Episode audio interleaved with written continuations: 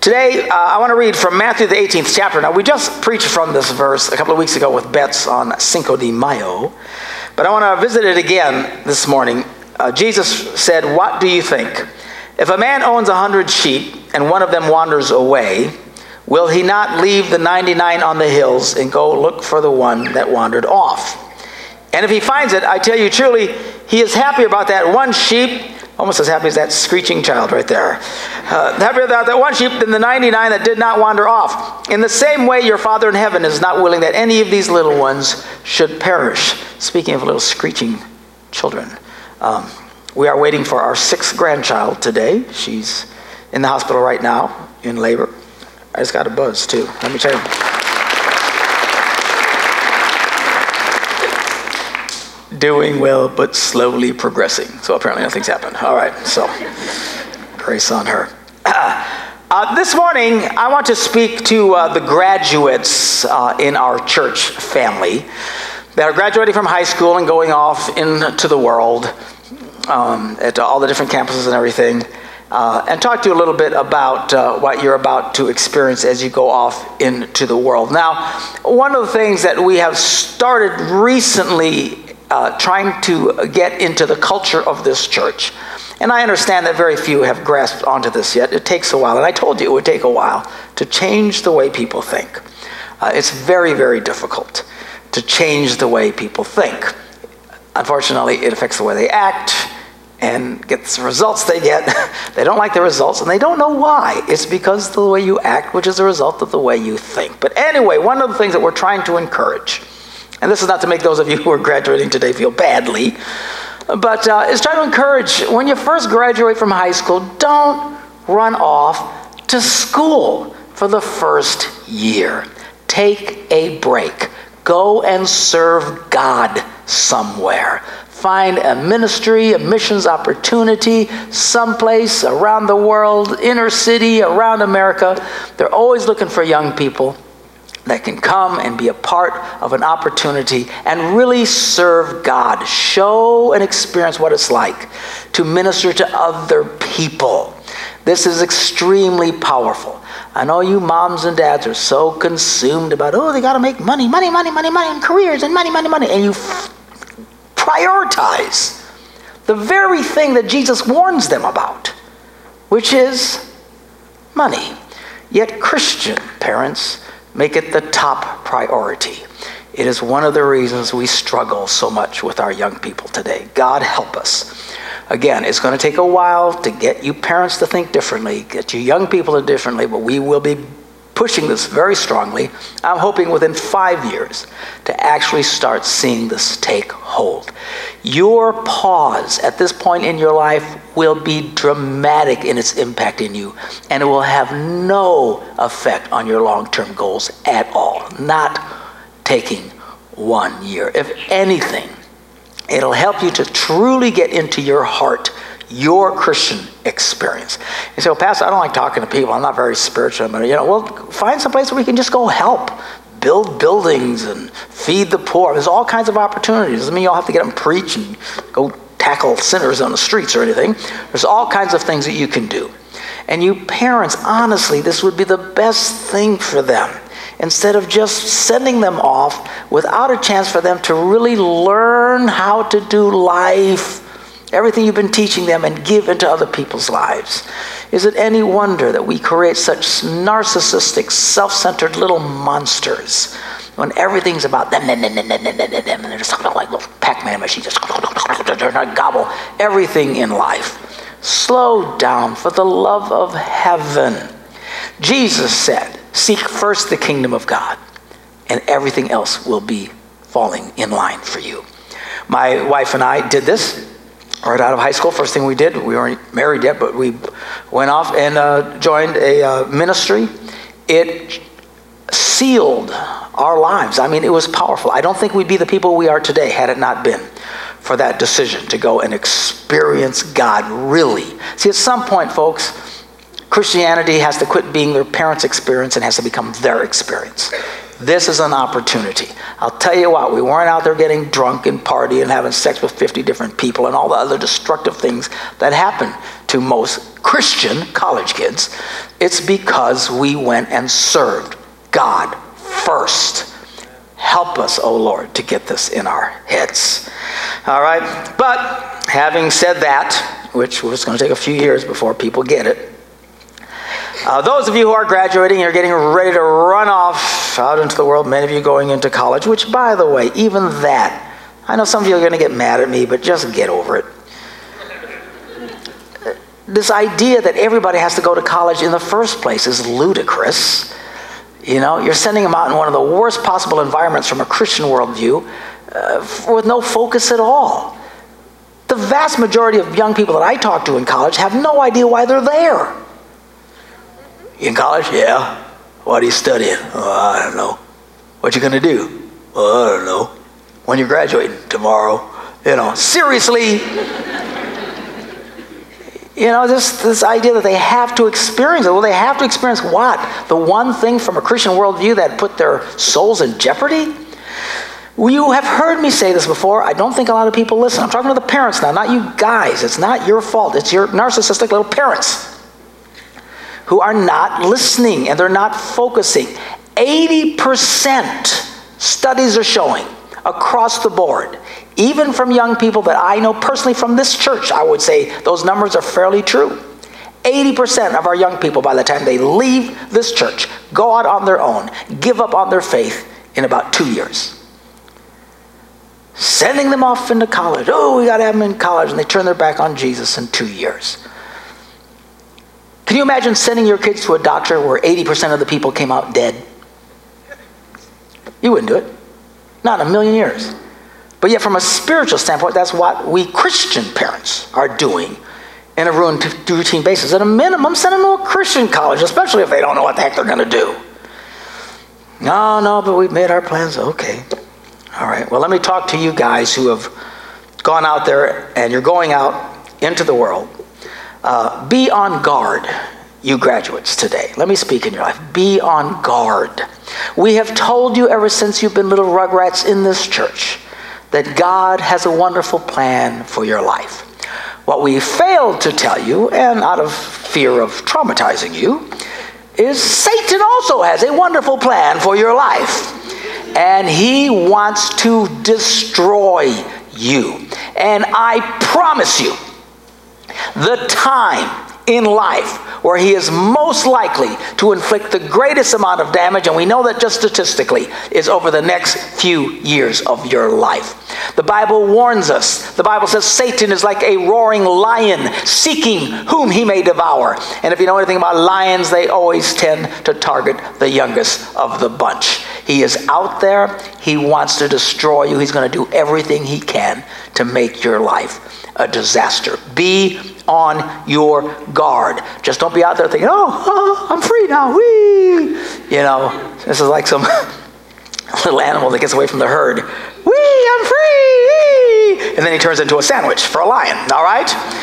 Uh, freedom, whee, is not always the best thing for you. Be careful, all right? When you go off into this universe of college, you know, the first thing you should do is find other Christian people that you can connect with. Look around at the organizations. There's Campus Crusade for Christ, all sorts of different organizations. Plug in, get involved. This will be your safety lifeline from a spiritual point of view.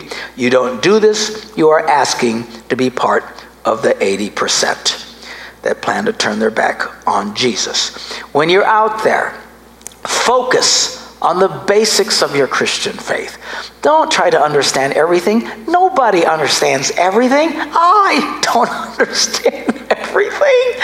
It's just, you can't understand it all, but hang on to the basics. Focus on that. That is the number one reason. Those of you will remember when we started doing the Apostles' Creed, which always shocks people when they come here uh, that are evangelical Christians. They come, they know our church, and all of a sudden we do the Apostles' Creed. And why do you guys do that? You know, uh, because only mainline denominational churches do it. We decided to do it because Christians have been doing it for the last 2,000 years.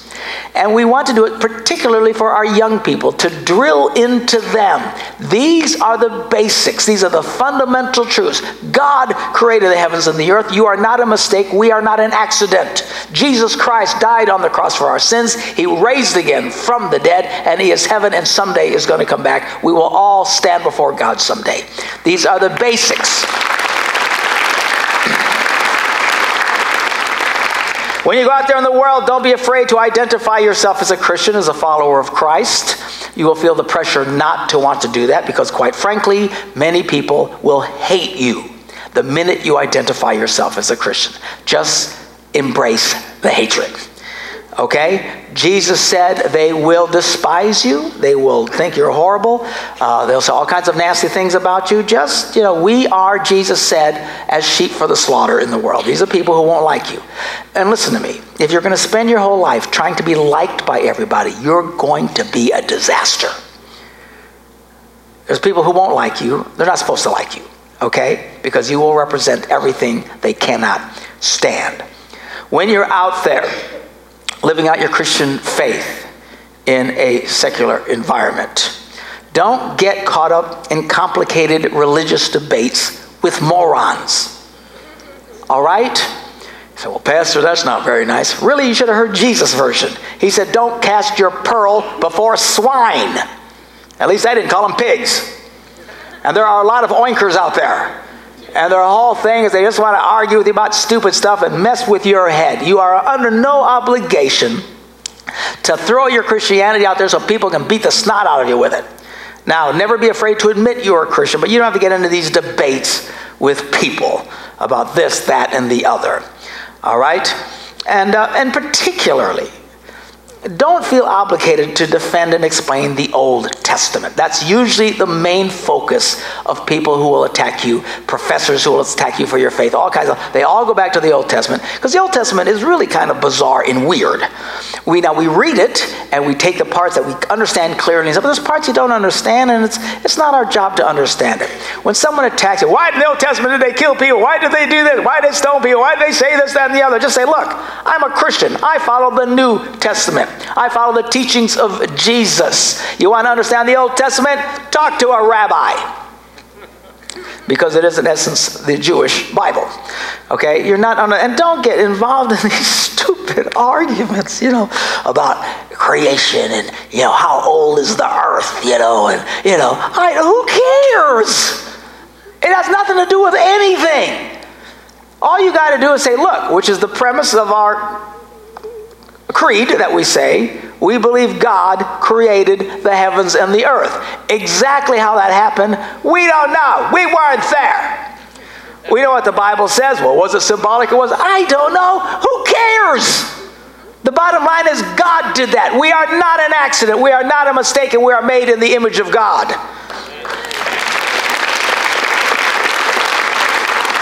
Don't feel obligated to explain all this blah, blah, blah, blah, blah, blah, blah, blah. All right? And most importantly, you guys, when you're out there, you're graduating, you're going out there, we love you, we'll be praying for you, your parents will be praying for you. But above all, guard your heart. Chances are, if you have not already met your future spouse in high school, you will most likely meet them in college. Most of the people here who are married either met their spouse in high school or in college. Okay? Um, be smart about this. Use your brain. Okay? Now, the Bible says specifically Christians are not supposed to be connected to non Christians in an intimate way. What does that mean? You're not supposed to date non Christians. Oh, but he's cute. I don't care. He's a non Christian dog. Well, he's kind of a Christian. Well, that's still a non Christian. You can't be sort of pregnant. All right? Well, he goes to church once in a while. Look, sitting in church doesn't make you a Christian any more than parking in your garage makes you a car. Are you hearing me? And you parents, talk to your kids. Well, I don't want to make them mad. Good Lord, make them mad. Challenge them. I hear from you Christian parents all the time. Your cousin, your kid, all they're dating, so, so are they Christian? Well, yeah, he kind of believes in God. We really like him. Seriously, folks, how can you be so dumb and still breathe? And I'm talking from a Christian worldview. What are you thinking? But we really like him. Yeah, and then she's going to marry him, and then in 10 years, going to be in hell. Ah! Send him to me.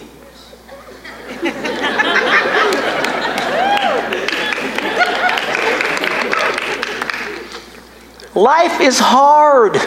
How many of you adults know life is hard? All you campuses, raise your hand. Life, look around you. Life is hard. It really bites sometimes. You want someone you can do life with. When life gets hard, you want someone who can trust God with you. Not someone who's clueless and doesn't know anything about God in his life or her life. You got to tell your husband you got breast cancer. What's he going to do? Leave you? Or just curse and get mad about it? That's who you want to do life with? Or you could lose your job, guys, after seven, eight years, and now you don't have a job. And have you heard of some woman say, You're such a loser. I should have never married you. That's what you want. Or do you want someone who knows faith and can trust God together with you to see God show up and change your circumstances? That's what you want. When you're dating someone, make sure they are a true believer and someone who has character in them. Character will last you a lifetime. Don't get caught up on how cute they are. Sexy has a shelf life. it does, and some of us have hit our expiration dates. You know, it's just all over with. It doesn't last. Stop it.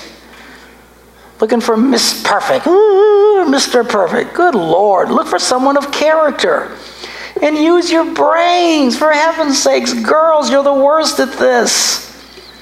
If he walks like a skunk and he talks like a skunk and he smells like a skunk, he's a skunk. But I can change him, Pastor. and don't do that either. Use your brain, think it through. Don't be caught up in your emotions. Well, I have to follow my heart. no, no no, you don't. Your heart will get you in trouble.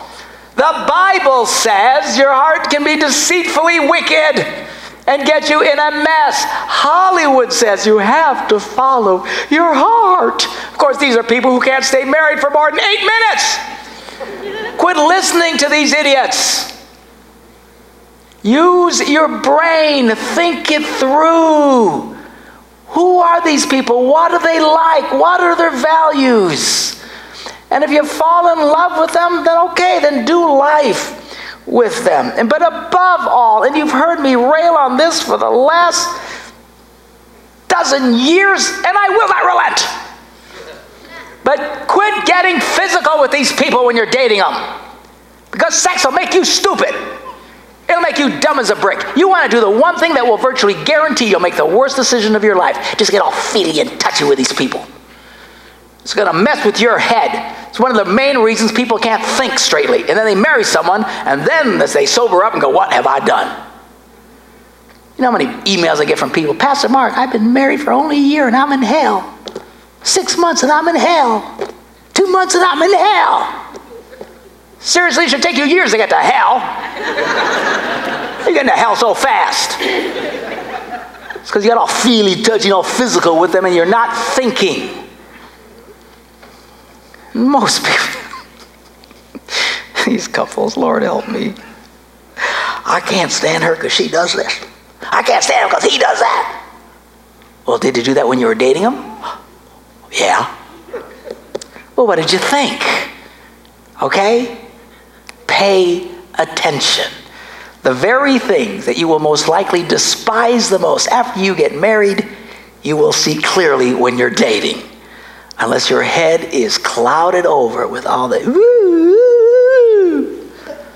And listen to me, there's no excuse from it from a Christian worldview. Pagans, you'll see guys in your schools partying, having sex with 40, 50 different people. That's not us. We don't live that way. And these are the people, their lives are going to be a disaster that you're going to try and help later. You fall in love with someone, there's no excuse for it. Just marry them.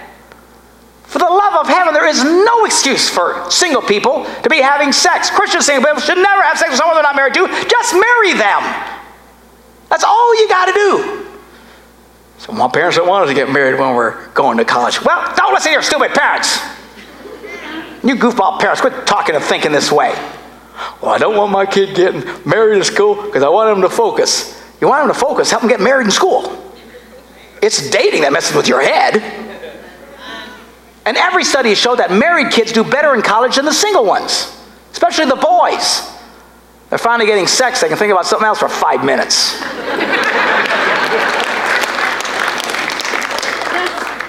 there is no, listen to me, folks. I implore you, I do this as a father, as a grandfather, as your pastor. I'm not trying to be mean, and I know I'm making some of you mad, but just get over it. It'll be fine. But we've got to stop doing the same thing and expect different results. The reason we are having this problem with broken lives is because of the way we think and the way we act and our priorities are wrong. And whenever you start messing with people's priorities and their thinking, that's when they get all mad. But you can't get a different result if you don't change the way you think. It is time that we make things right. Look, the Christian faith is great at helping broken people. And we will always be here to help broken people. But for the love of heaven, we have to stop the cycle of crazy. We have to stop people from breaking in the first place. And we're only going to do that if we start prioritizing our faith in our children. The truth of the matter is, for many of you, and I'm talking to you people in my church, and it just is what it is, you love the fact that your kids is a Christian, but your priority is their career. You need to start understanding their priority, your priority should be their spiritual life. Everything else can follow after that. We start making that priority right, we'll start doing right. We have to stop Humpty Dumpty Christianity. Humpty Dumpty sat on a wall. Humpty Dumpty had a great fall. Of course, in that story, all the king's horses and all the king's men couldn't put Humpty Dumpty back together again. We, as Christians, we can. We can put you back together again. But listen to me, you guys that are graduating, better that you don't fall off the wall in the first place and break into a million different pieces. But having said that, let me close with this. As you go out into the world, many of you are not going to listen to a thing I said today. How do I know this? It's been my experience you don't listen. You are convinced you're hearing the siren call of the world freedom, woo, woo, woo.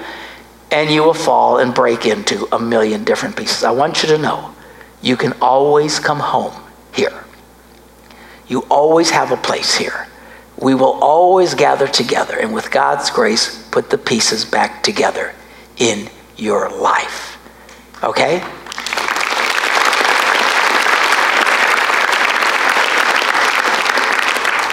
The prodigal child was afraid to go home.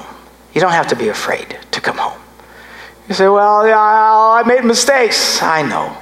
We still love you. Pastor will say, I told you so. I, won't say that. I'll think that. uh, but I, I won't say that. So if you break, come home. We'll glue you back together again. But please, please consider what I'm saying today. Do life right, and you don't have to break in the first place. Let's pray. Father, we thank you for all our young men and women who are now going out into the world, into colleges, many of them very hostile, anti Christian environments.